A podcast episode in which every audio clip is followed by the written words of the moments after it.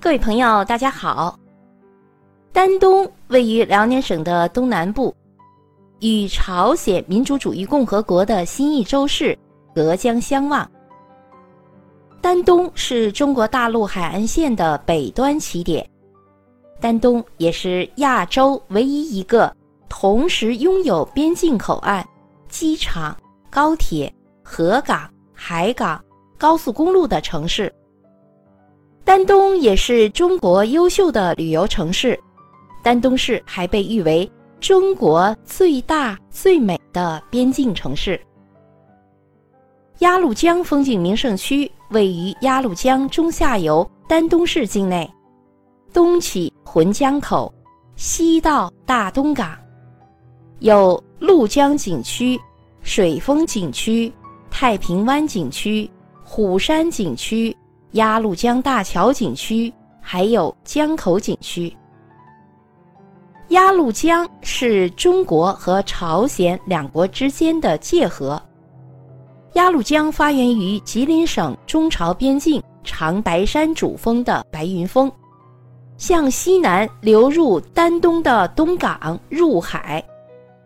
鸭绿江的全长有七百九十五公里，鸭绿江风景名胜区景区段有二百一十公里。泛舟鸭绿江，中朝两国的风光尽收眼底。好，接下来就让我们走进鸭绿江风景名胜区。我们第一个要去看一看月亮岛。月亮岛是一个美丽的小岛，位于中朝界河鸭绿江上，面积为十三点四万平方米。小岛的南北长约一千三百米，东西宽约二百米。月亮岛距中国一侧丹东市约二百米，距朝鲜一侧的新义州市约六百米。第二个景点我们要去的就是鸭绿江断桥。鸭绿江断桥位于丹东市振兴区江岸路鸭绿江上，是原鸭绿江大桥被炸毁后的残余部分。鸭绿江断桥是鸭绿江上诸多桥中的第一座桥，始建于一九零九年，一九一一年十月竣工。当时的朝鲜是日本国的殖民地。所以这座桥是由日本在朝鲜的总督府铁道局所建。日本人征用了中朝两国的民工，耗时两年多的时间建成了这座桥。这座桥原为十二孔可开闭式的铁路桥，从中方数第四孔为开闭梁，以四号墩为轴，可旋转九十度。以方便江上过往的船只航行。一九四三年四月，日本人又在这座桥的上游百米处建成了第二座铁路桥，就是现在的中朝友谊桥。于是，将原来的桥就改为公路桥。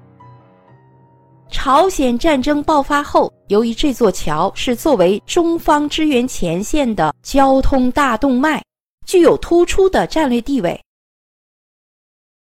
在一九五零年十一月八日至十四日，美军多次派出轰炸机轰炸大桥，大桥被拦腰炸断，朝方一侧的钢梁落入水中，并有三座桥墩被炸塌，中方一侧所剩四孔缠桥保留至今，成为历史的见证。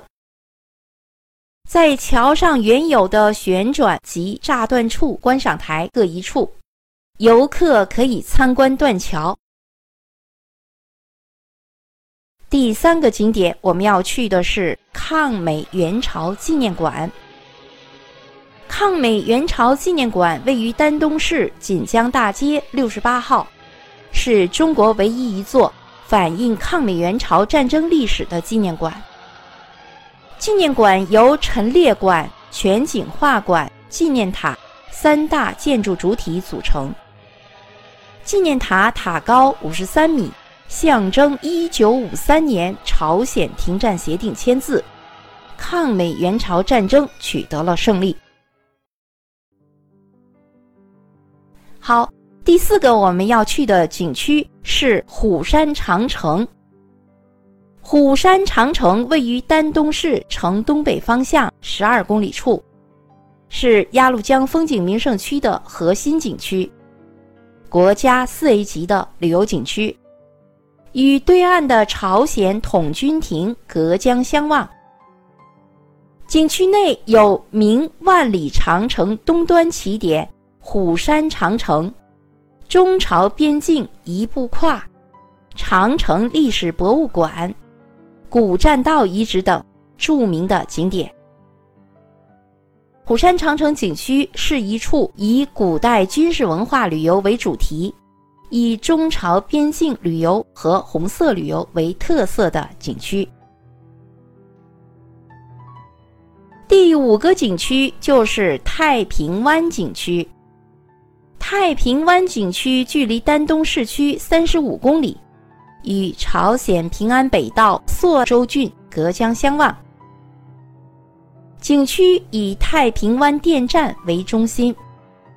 太平湾电站是中国和朝鲜两国合营的电站，游客可以进入大坝下面参观水力发电枢纽工程。站在大坝上，可尽览中朝两国的风光。第六个景区就是水丰湖景区。水丰湖景区位于鸭绿江的上游，距离丹东市区有六十五公里。水丰电站始建于一九三八年，大坝长有九百米，高有一百四十六米。大坝内的人工湖碧波万顷，浩瀚壮阔。水库的容量可达一百四十九亿立方米。游客可以乘游艇在水丰湖这里欣赏鸭绿江两岸秀美的景色。这里的特色就是鱼宴，鱼宴是水丰湖餐饮的最大亮点。美味的江鱼宴别有一番风味，让您回味无穷。好，最后我们要去的景区就是河口景区。河口景区位于宽甸满族自治县长甸镇境内，是鸭绿江沿线景色最优美的地方。来丹东一定要到河口这里看一看。河口景区是我国少有的原始生态旅游区，主要的景点有朝鲜民俗村。河口断桥等。七十多年前，无数英雄儿女为保家卫国，与朝鲜人民并肩作战。在抗美援朝战争中，河口这里是战争的最前哨。现在看到的河口断桥原名是青城桥，是鸭绿江上连接中朝两岸的一座公路桥。桥的全长有七百零二米，桥宽六米。彭德怀元帅率领的志愿军前线指挥部及毛泽东的长子毛岸英，都是从河口这里的青城桥赴朝作战的。一九五一年三月二十九日，美军出动了六批次、三十余架飞机，对青城桥轮番轰炸。我们现在看到的就是炸毁后的断桥。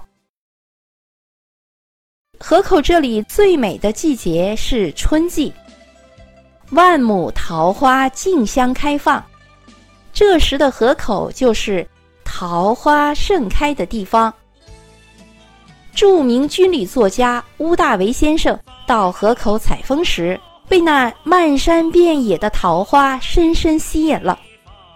挥笔写下了“在那桃花盛开的地方”，经著名歌唱家蒋大为老师的传唱，火遍了大江南北。